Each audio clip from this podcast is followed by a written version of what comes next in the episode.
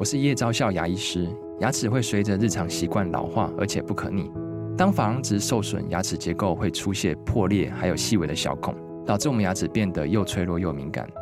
这边我真心推荐贝欧尼修复牙膏，内含 BioHAP 成分，搭配正确的刷牙习惯，经科学实证，可在两周有效让牙齿再矿化，修复受损珐琅质的细微小孔。相关资讯及购买通路，请参考资讯栏连结。热门财经议题、即时投资快讯、焦点新闻话题，陈凤欣与您同步掌握。欢迎收听《财经起床号》。Hello，欢迎大家来到九八新闻台《财经起床号》节目现场，我是陈凤欣。一周国际焦点，哈，今天呢，我们这个是。要拜托一位病人哦，真是不好意思哈。呃呃，因为这个李大中李老师呢，他临时有重要的事情，所以他今天呢，呃，他他前几天就开始请假哈。然后呢，这个我们今天特别邀请是台大政治系教授左正东左老师左教授呢，来为我们这个解析一周的国际焦点。结果昨天晚上呢，他通知我们说他的家人确诊了哈，那他就。担心不知道他的自己的状况，因为他觉得有一点点的症状这样。然后刚刚，所以我们就决定用连线的方式。就在刚刚连线之前呢，左老师再做一次快筛，两条线。好，他是此时此刻才确诊呢，就整个疫情期间他第一次确诊呢。所以左老师你也还是天选之人呐、啊。左老师早。哎，凤馨姐早，呃，各位听众、各位观众，大家早。好，呃，辛苦你了，这样子，好，不好意思，一定还是会有很多的不舒服啦，对不对？哈，对，就希望、呃，但是能够这个上节目，感受到观众朋友、听众朋友的热力，就好了一半了。好，谢谢大家一起来帮左左老师加油。我们先从美国对台湾的军演开始说起啊。那么拜登呢，运用他的总统特特呃特殊的运用的这一个职权，然后呢，对台湾军演三点四五亿美元。当然，现现在有一些猜测，可能会是什么刺针飞弹啦、哈标枪飞弹啦等等之类的。但是实际上面详细的武器的清单是还没有确定的。那这是嗯、从应该是过去这呃。七十年来，应该是在六十几年来第一次，对不对？哈，就是结束了韩战之后呢，这是第一次出现了这样子的军援。那么，这代表的是什么样子的意义？而另外一方面，我们看到美国参议院、众议院呢，现在到积极的努力的要修改法律，说要出售台湾非防御性武器，要突破防御性武器的框架。所以，周老师，你怎么看待美国这一番对于台湾的军事上面的热烈的讨论？对，呃，我想首先我们看到就是美国它的这个军援，应该说是从断交以后的第一次，嗯，因为之前都是用商售，就是呃出售武器给台湾，那么这一次等于是说是用这个援助的方式。当然，现在大家还没有办法完全厘清，就是说这个援助到底是借贷还是赠与。但是可以看看得出来，有可能是借贷吗？对，因为在去年的时候啊，他那个时候呃，当时原本通过那个法案里头是有借贷跟赠与两种，可是呢，国防授权法里头却只有了呃借贷。所以如果按照这个现在按照这个今年的国防授权法，二零二三年国防授权法，那应该只有借贷了啊，那应该不是赠与啊，这个我可以做一个这个澄清，应该是只有借贷的。啊，那当然，因为相关的细节还没有呃公布啊，因为现这一次他的这个呃提供这个军援，它是根据美国呃外国援助法的第五百零六条的 A 三啊，那这个他就是说，根据这个条款呢，美国国美国行政部门可以在国会授权的情况下对，呃对对对于外国提供这个呃国防物资、军事训练，还有这个其他相关的服务。那高达十亿的美金啊，所以其实你从他那个根据外国援助法这一条款上，其实它的性质定位也不是很明确，所以我们只能说，因为根据去年通过的国防授权法里头，它只有借贷的部分，它没有呃援助的部分。但不管它是借贷还是援助，这个当然就是说在断交以来的首次的有这样子的一个行动。那也就展现了他的这个美国对台湾的一个支持。不过这个支持我们其实需要进一步去解读，就是说，呃，到底他这个支持的内涵是什么？嗯啊，我认为这个里头有两件事情值得我们来关注。第一个就是说，呃，从他的言辞上来看，美国说他这是跟乌克兰不一样，因为乌克兰是根据外国援助法五百零六条的 A 一，那那个是所谓的有紧急状况，然后呃，台湾是根据 A 三，嗯，那他就是说可以提供这样子的一个呃 package，所以说他要美国在官方说法说，他说这是跟乌克兰不一样的。但是非常有意思的就是说，他的国防部的次长，这个呃，这个他在这个呃，看应该叫 Kathleen Hicks，嗯，那他也提到，就是说不，因为从乌克兰的经验里头看，不能等战争发生了再提供呃相关的军事物资，一定要在战争发生以前就要提供足够数量的军事物资，才能够去防止战争的发生，或者说在战争爆发的时候，它能够有效的自我防卫，所以。你会发现非常有意思，就是一方面美国说否认说这个跟乌克兰是一样的情况，一方面他又援引了乌克兰的经验说啊，所以台湾要趁危机爆发以前就要先援助。那这里头其实我觉得另外两个新闻也值得带大家一起来注意啊，就是说在呃汉光演习结束的时候，就是这两前两天汉光演习结束的时候，《华尔街日报》特别有一则报道讲到了汉光演习，但是他。呃，不是只讲到了汉光演习的一个过程，他用了一个非常耸动的一个新闻标题，他说呢，战争有可能爆发。他说过去民进党政府都是希望让大家呢放心啊，战争不会发生啊，啊台台湾是很安全的。但他说现在呢，因为环境的改变，所以民进党要告诉国国人，就是说战争有可能爆发。我实在没有听，没有感觉到我们的汉光演习真的有传递这样子一个讯息给给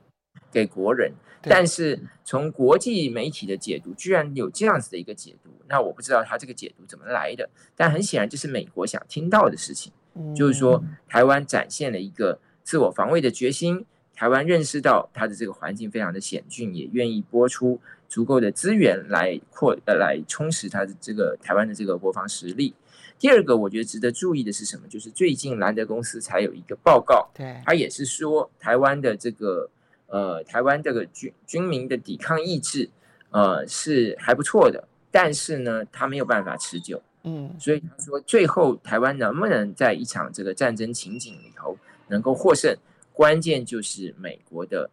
呃军事介入。对，所以我们从这两则新闻来看呢，其实我认为这个就军事援助的意义就出来了。第一个，它是肯定台湾的自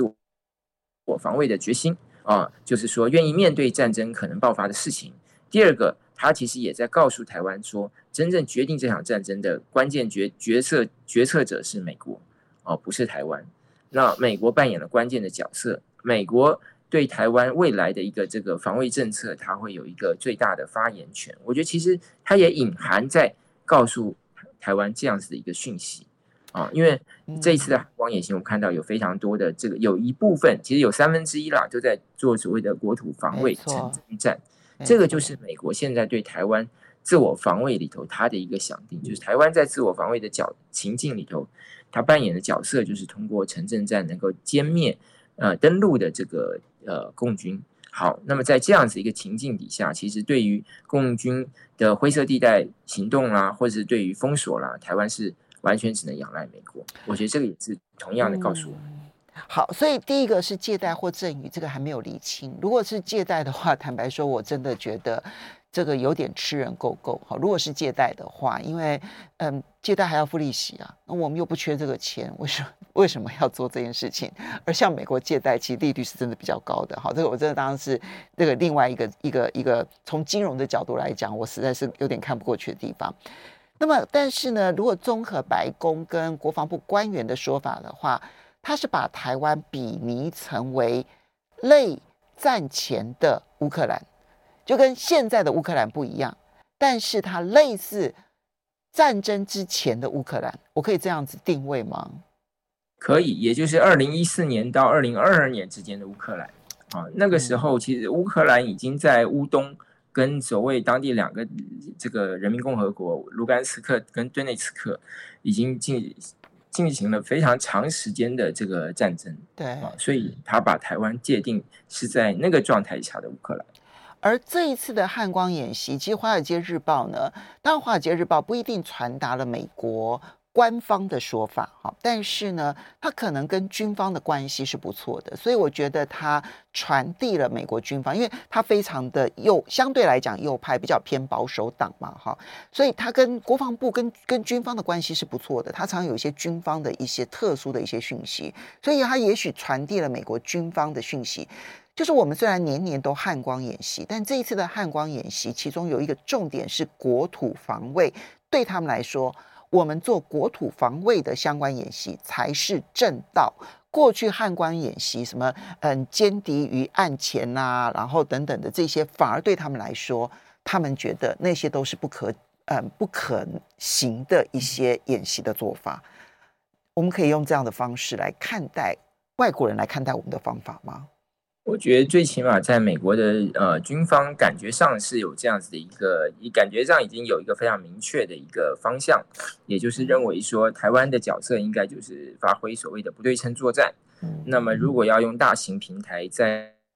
在这个海上空中去呃打败共军，台湾可能没有办法，也没有这个能力。我觉得这个几乎是目前看到美国军方比较一致的一个看法。那有关于防御性武器或者非防御性武器这件事情，当然我们看到美国国会有议员在提案，然后在众议院也通过了。当然现在我们不确定说参议院会不会通过，然后它实际上面会不会发挥影响？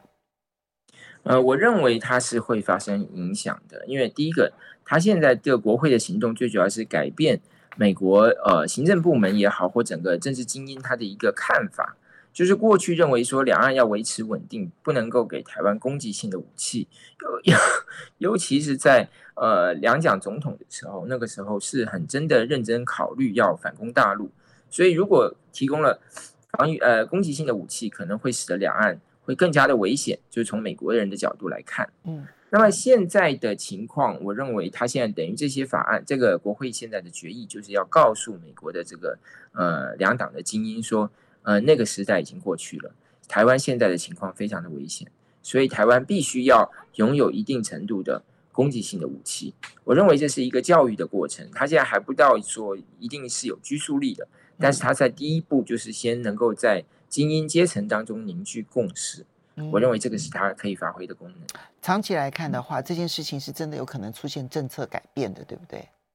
我认为是的，但是也可能，但是也不能排除会发生，呃，会同时发生另外一件事情，就是说，美国对于台湾攻击性武器的使用，会不会有一个一定的控制权？啊、哦，像美国对于这个南韩的这个军事援助。呃，他的武器提供，那到今到今天为止，美国在这个南韩在韩半岛上，他还是嗯控制着他的这个军队的指挥权。嗯，那如果未来美国要提供台湾的这个攻击性的武器，还要如何避免台湾这个有一些如果决策者的这种轻率或者冲动，那么造成他这个两岸的情势会急剧的恶化？所以我认为这个也会是另外一个值得我们观察的方向，是美国会不会控制这个部分？好吧，综合刚刚的这个前面谈到军事援助的这个部分，然后呢，再到这一段，其实我们提到说，就是攻击性武器或者是非呃防御性的武器这件事情上面，简单也简单来说，台湾打仗这件事情啊，不是台湾说了算，是美国说了算。好，几乎可以这么说。接着我们再来看到的是法国的经济部长勒梅尔访问中国大陆，因为呃马克宏呢今年访问中国大陆，然后跟习近平的这长时间的接触啦，然后呢接着马克宏去倡议欧洲的战略自主。当然他你要说他亲中，我觉得他后来的表现并不等同于亲中，而是表达出欧洲不希望跟着美国亦步亦趋。好。那现在呢？这个呃，勒梅尔他访问中国大陆，你初步来看的话，有特别的变化吗？呃，我认为有一个比较有趣的事情，就是说，在这个勒梅尔他访问的时候，他特别提到了希望中国大陆给法国企业公平的待遇。我们稍微休息一下，马上欢迎大家回到九八新闻台财经起床号节目现场，我是陈凤欣，在我们线上的呢是台大政治系，嗯、呃，政治系教授左正东左教授。那非常谢谢啊，左教授为我们准备非常丰盛的一周国际焦点。好，法国法国的经济部长勒梅尔访问中国大陆，二十七月二十八号到七月三十一号，他当然跟这个何立峰啊，就用国务院的。副总理何立峰见面了，然后呢，也出席了在这个北京的这个中法经济财经对话。哈，嗯，除了行礼如仪的内容之外呢，刚刚这个左教授提到说，人没有特别提到，希望对于法国企业公平待遇，是公民待遇还是公平待遇？应该是公平待遇啊。Uh huh. 那这个其实我们可以看到，法国现在在欧洲扮演了以前梅克，就马克宏现在在欧洲扮演了以前梅克尔的角色。在整个欧洲主要的国家里头，法国是跟中国大陆经贸互动大概最积极的啊。Uh. 就现在此时此刻来看啊，那这里头其实我们要注意到第一件事情，就是说法国的政治经济体制跟中国大陆是比较接近。因为它有很多的国有企业，嗯，那它的国有企业其实也都仰赖政府去替它打开市场，所以才会有法国财政部长的这一番话，就是说他要他希望呃中国大陆让法国的企业在大在大陆有更大的这个市场，这里头包括像化妆品啦，包括像农产品啦，甚至是像电动汽车啦这些。那其实非常有趣，就是说它一方面要打开中国大陆的市场，二方面它又在法国。国内啊，树立这个保护主义的围栏啊，包括说要给它的电动汽车补助啦，然后就是说要求这个大陆的这个汽车必须要是在中法国投资，那才能够在这个进入法国的市场。像这些事情呢，对于法国来说，对德国来说可能就不是这么一回事，因为德国的企业多数是私人企业，但是法国因为它是国有企业为呃居多，所以说它就变成说它它它会发生这样两个。看起来相互颠倒的，看起来相互冲突的这个角色，那因为它都是国家主导。那呃，我认为法国还有一个有趣的事情是什么呢？就是说德法呃中国大陆在赋予法国是希望它能够去改变欧洲对于法国欧盟对对中国大陆的政策。所以你看这一次法国财长在这个跟何立峰会谈的时候，何立峰特别是说希望法国能够稳定欧盟的基调。啊，这当然就是包括德国推出的新的这个所谓的中国政策啦，欧盟推出了所谓这种呃去风风险的中国政策了。那中国大陆就是希望法国能够去平衡一下这样子的声音。那也就是说，的法国你要在国内呃树立你的保护主义，然后又要到中国大陆来占，就是争取我的市场。只要你把欧欧盟搞定了，这些都没有问题。我觉得就言下之意就是这么一回事了。嗯，那这种。你跟德国讲可能就没什么用，因为德国是私人企业为主。嗯，但你跟法国讲，就好像感感觉上就是比较有用一点，因为毕竟它政府主导的角色是蛮鲜明的。所以看起来中国大陆寄希望于法国还是蛮深的，对不对？对，那当然法国也寄希望于中国大陆了，包括说他这个希望参加这个也这个金砖金砖国家的峰会，嗯、然后甚至你看法国之前。在巴黎举行了所谓全球关于气候变迁的这个呃融资的峰会，嗯，也是中国大陆也给足了面子啊，这个李强亲自去出席，对，所以他希望扮演一个呃就是欧洲领袖的角色，欧洲领头羊的角色，那中国大陆就就变成是他能不能扮演这个角色里头很重要的一个助力吧，嗯，这个是可以再继续观察的。接下来我们再来看到的是。在非洲的尼日的这个政变，其实过去这几年在这个区域范围之内，哈，就撒哈拉这个区域范围之内，这已经是第三起政变了。前面的，嗯，这个呃，马利、布基纳法索，这是第三起的政变了。这个地方政变真的蛮频繁的，而尼日的政变对于国际上面，我看到有些分析认为，这代表的是西方的势力的撤退，因为尼日非常的反法。啊，他当初是法国殖民，那呃打着是反法的一个名义呢来政变的，那这可能会给俄罗斯介入的可能性。究竟尼日政变对于全世界的呃介入非洲的情况出现什么样的改变？我觉得这个第一个就是因为尼日政变，大家赫然发现到说，法国原来在非洲的军事角色还这么重要啊。嗯、那因为尼日只有两个国家有，就两个外国有这个军事基地，一个是美国，一个就是法国。嗯，那事实上，尼日这一次的政这个呃政变呢，尼日的原来的政府也要求也邀请，就是拜托法国军队呢来镇压。啊，来这个打来攻来这个对付这个他的这个叛军，能够重建他的这个原来的合法政府。所以法国在这个西非啊，它的军事存在是非常重要的。所以大家可能不要看它，法国只是一个欧盟的成员之一，它事实上它在海外的军事角色，不只是在非洲啦，在南太平洋也是非常重要的。其实它过去的殖民地范围，就是它以前的殖民地范围。嗯，第二个就是关于这一次尼日的政变，当然刚才。呃，凤馨也提到，就是说，呃，之前的马利也好，或者是呃这个布基纳法索，那么这两个国家其实都是从西方的怀抱中投向了俄罗斯。嗯，但是尼日现在不太一样，因为它还在发展当中，所以情势还不是很明朗。事实上，现在西非共同体啊，就是西非这个地区的这些国家组成的一个十五个国家组成的一个自由贸易的集团。他们现在已经要求尼日的这个叛军呢，在七天之内把政权还给原来的这个呃总统，啊，那否则他们就要对一些这个尼日进行经济制裁。然后第二个就是说，呃，现在查德的总统已经到了尼日去了，那他也见了叛军的这个领袖跟呃原来的这个总统，所以他们也看起来是要积极去调停。但我觉得其实这一次的这件事情，我们刚才也要补充到，就是说尼日为什么这么。重要对于法国来讲，因为它其实有几个地方我们没就就之前可能大家比较没有特别注意到的，一个是什么呢？它是法国去管制非洲移民的一个前哨站，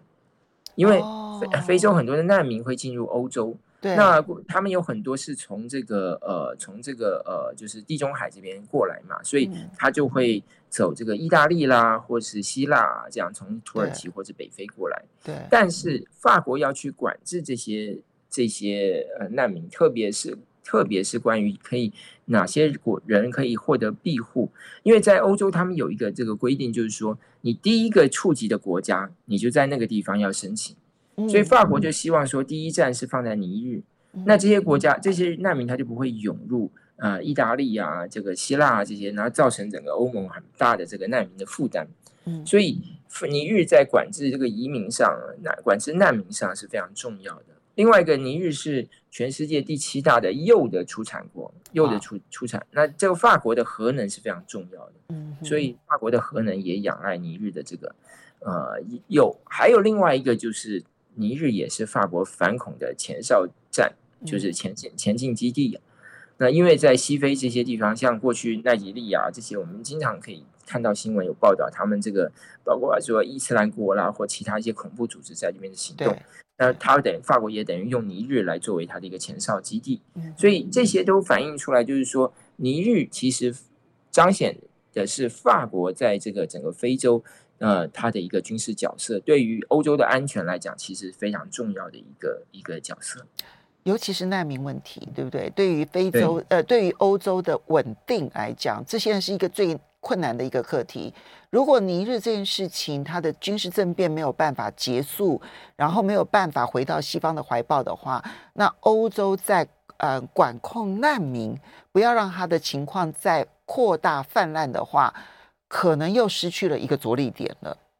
对，没有错，这个就变成说，又是回到从这个呃，从那个地中海这边进来，然后那你第一个触及的国家，他们就会面临一个两难的情情况，就你要不要收容他？那因为他们在等待庇护的时候，你必须你必须要这个看你要不要收他，你不收容他，他回去就面临危险。那你收容他，就会造成你的社会经济经济的负担。所以这是为什么尼日很重要。尼日现在位处的这个位置点呢、啊，他们称之为叫做撒赫尔哈，那么是撒哈拉沙漠的中段嘛哈。其实国家非常的多，那这个地方我们刚刚提到，就是马利也军事政变啊，布基纳法索也军事政变，另外几内亚军事政变，然后现在又是尼日，这个地方应该是非洲我们虽然觉得好像非洲军事政变不让人意外，但它应该是非洲军事政变最频繁的地方了，而这个地方也是恐怖组织其实最活跃的地方了。为什么呢？呃，这个其实呃，它应该是有一些比较复杂的原因吧。嗯，呃，大家知道以前我们的这个邦交国甘比亚也在这个地方。对啊。布吉拉法索以前也是我们邦交国，对对。那因为像甘比亚来讲，它的那个首都班竹以前就是奴黑奴，就是呃非洲的贩卖黑奴的港口的这个，对对对，集散地。嗯，所以它可能有一些历史的原因，使它长期处于一个贫穷的状态。嗯，那么当它处于贫穷的状态，当然就。他的政治体制就不稳定，就会发生政变啊，或者甚至有恐怖攻击。事实上，很多研究恐怖主义的这个研究都指出。恐怖主义的温床，事实上是贫穷，对，跟呃财富分配不均。对，那这种情况下，在贫穷的国家是特别的显著，就是财富分配不均，的产、以至于这个贫穷的人他觉得有相对的剥夺感，就是他就会更容易走上极端的路线。嗯，刚刚提到，其实美国在这边有军事基地，然后法国有军事基地，然后西非经济共同体已经喊话，他们要他七天之内呢要改变政变的状况，但是。瓦格纳已经扬言说，他们想要介入尼日了，会成为瓦格纳介入的一个重要的地方吗？我认为瓦格纳可能会想要有所表现吧，因为现在呃，瓦格纳跟俄罗斯的正规军正在争夺他，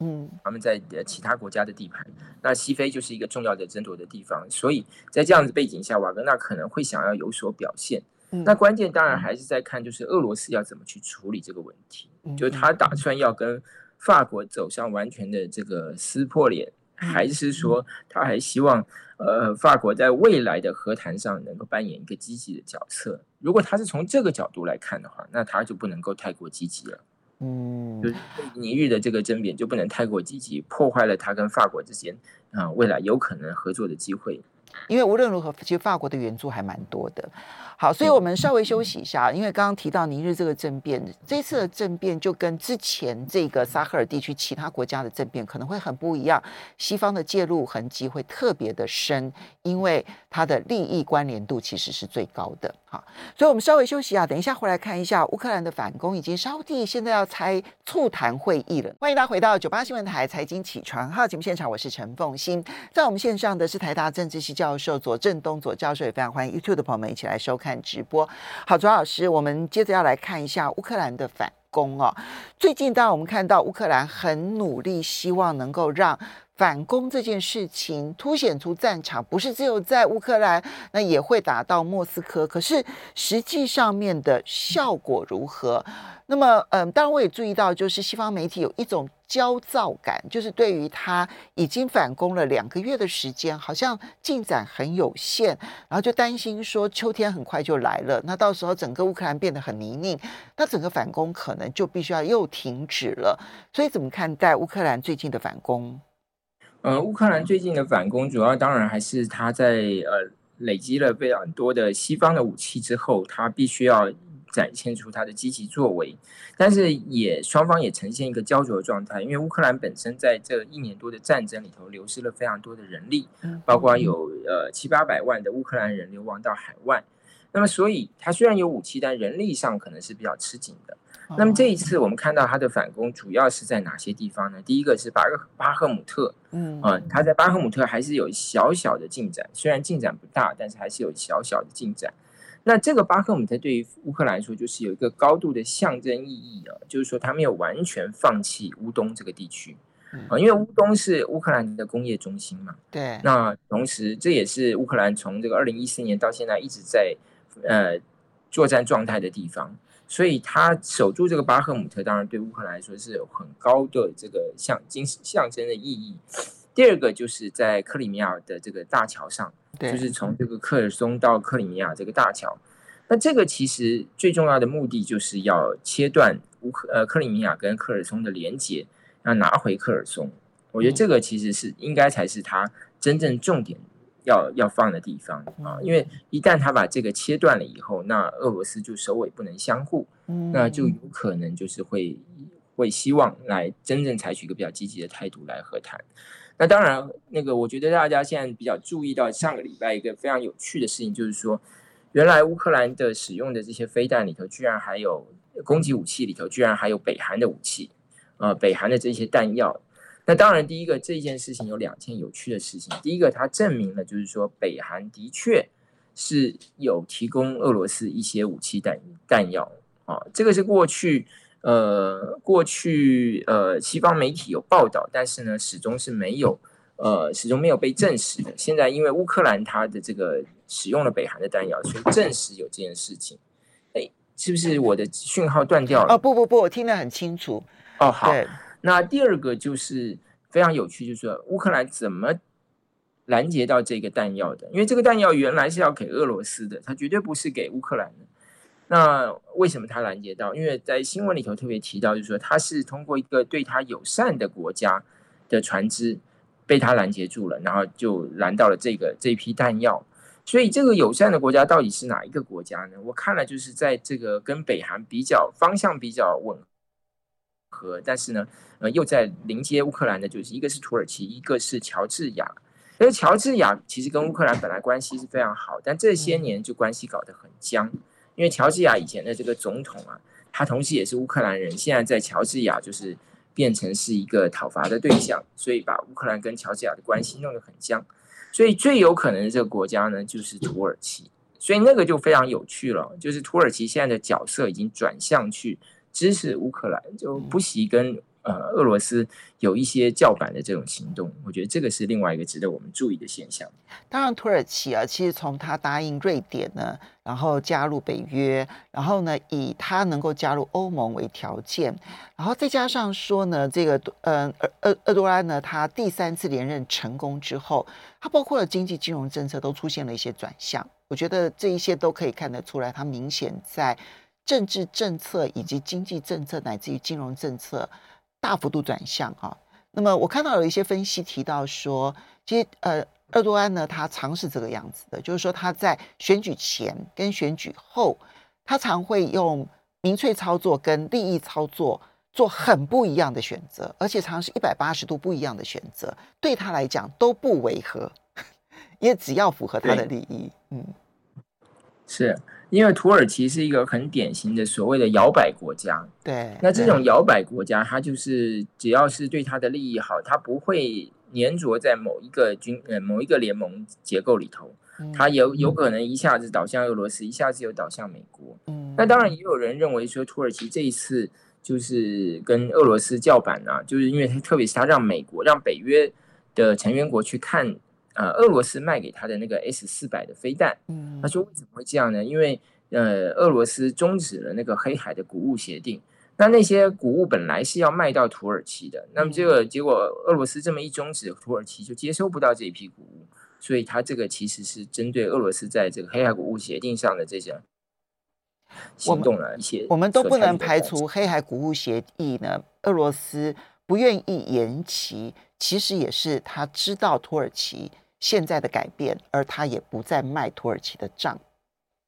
我觉得也这也这个可能性也是非常高的，就是他们这个计中计，别中彼此之间的勾心斗角，对不对？因为对土耳其来说，他现在控制通膨还是很重要。如果缺乏粮食的话，通膨通膨就更难控制。而对于俄罗斯来讲，之前为了解决你的通膨问题，我愿意黑海谷物协议，但现在如果你转向了，那我的黑海谷物协议还要持续吗？这个恐怕也会成为我们要在观察的一个重点了。是的，好。不过我们再来看到的是，沙乌地阿拉伯突然的宣布说，他八月五号、六号要主办一个由乌克兰筹组的和平高峰会。诶，呃，那俄罗斯他们不邀请俄罗斯。那目前为止看起来。呃，包括了当中东很多国家会参加，然后嗯、呃，这个嗯、呃、东南亚啦，然后还有包括了日本啦，还有包括了南美，那么许多国家都会参加。他们希望中国大陆参加，但中国大陆到现在好像还没有说要参加。沙乌地阿拉伯为什么会挑到沙乌地阿拉伯来开这个会？目的是什么？我觉得是 MBS 啊，就是他的王储。呃，他希望扮演了一个，就是他希望在全球政治上扮演一个积极的角色，展现他的能力，因为他是有非常高的企图心要接班嘛。对。那另外一方面，他也希望沙乌地阿拉伯能够走出呃所谓美国的一个小老弟的这样子一个角色，是一个相对来说比较像土耳其一样，是一个所谓的摇摆国，然后在两个阵营不同阵营之间能够谋取最大的利益。那所以他的这一次的行动其实是给美国一个呃，给美国一个就是对于是对美国的一个加码了，就是表示他跟美国是可以站在一起的。嗯，因为之前他接待习近平，习近平希望沙乌地阿拉伯采取这个人民币来结算他的这个石油的呃进出口。